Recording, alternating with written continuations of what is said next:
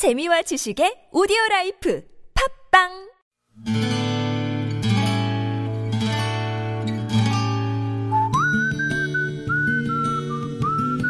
여러분 기억 속에서 여전히 반짝거리는 한 사람, 그 사람과의 추억을 떠올려보는 시간, 당신이라는 참 좋은 사람. 오늘은 서울시 노원구 상계동에 사시는 서양원 씨의 참 좋은 사람을 만나봅니다.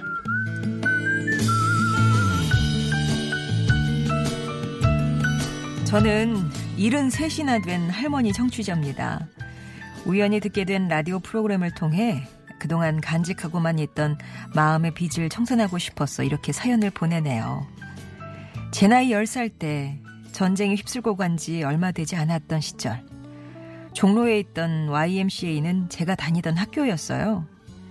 잘은 모르지만 정식 인가가 난 학교는 아니었던 것 같습니다. 그래도 형편이 어려운 아이들에게 배움의 기회를 주는 고마운 곳이었지요. 그곳에서 저는 초등 2학년 과정의 수업을 받고 있었습니다. 그때가 아마 따스한 봄이었을 거예요. 수업을 마치고 나오는데 정말 많은 사람들이 차도를 가동 메운 게 보였습니다. 어른들 하는 얘기를 들어보니까 어떤 유명한 독립운동가의 장례 행렬이었어요.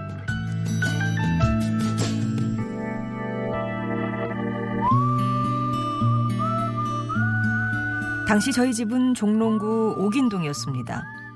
학교까지 걸어 다니곤 했던 저는 광화문 쪽으로 걸어가야 했지만 그 숙연한 장례 행렬을 보고는 저도 모르게 동대문 방향으로 행렬을 쫓아가고 있었지요.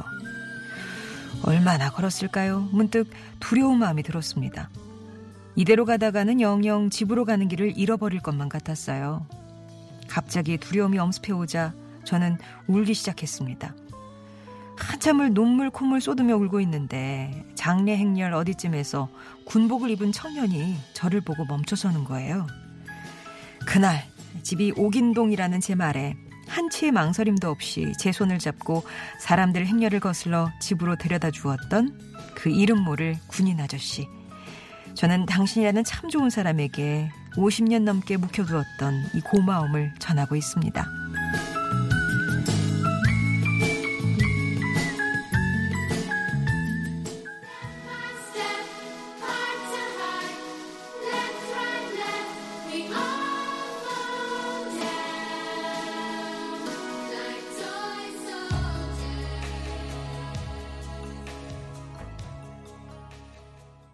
마티카의 토이 솔저스 들으셨습니다. 당신이라는 참 좋은 사람. 오늘은 서울시 노원구 상계동에 사시는 서양원 씨의 사연이었습니다. 지금 73이시고 이때가 한 9살, 10살 될 때, 그러니까 뭐 60, 한 2, 3년 전 얘기를 전해 주셨어요.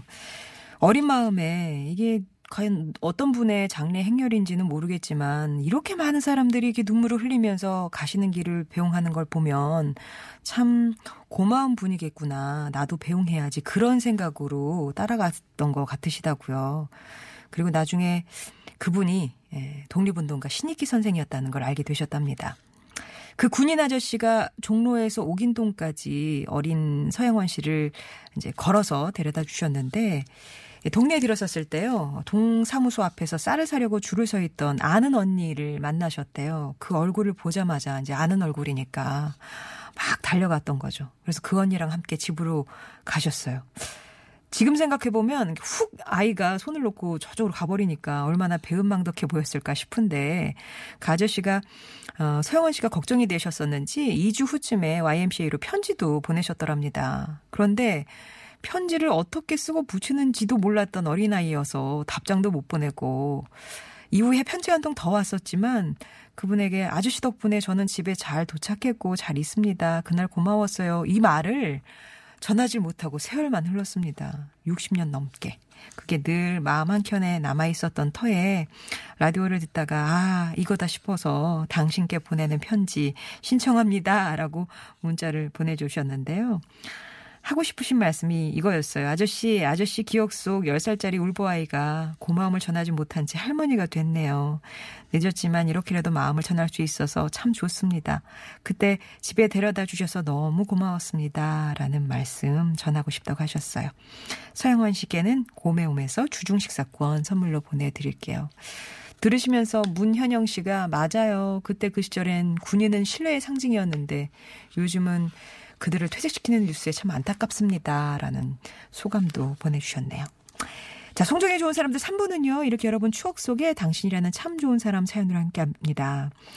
서영원 씨처럼 어떤 마음에 짐을 좀 덜고 싶으세요. 음, 고마웠던 거 고맙다 얘기하고 미안했던 거 미안하다 이렇게 얘기하면서 마음의 짐을 좀 어, 내려놓으셔도 좋을 것 같아요. 여러분 인생에 크고 작은 영향을 주었던 사람과의 소중한 얘기 들려주시면 되겠습니다. 당신 참여라고만 보내주시면 저희가 연락드릴 때 어떤 얘기예요? 라고 말로 해주시면 되겠고요.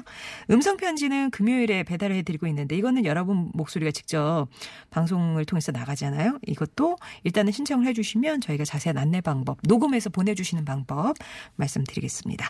TBS 앱 혹은 50번 1호 문자 메시지 우물정 0951번 무료 모바일 메신저 카카오톡 이용 참여 신청해 주시기 바랍니다.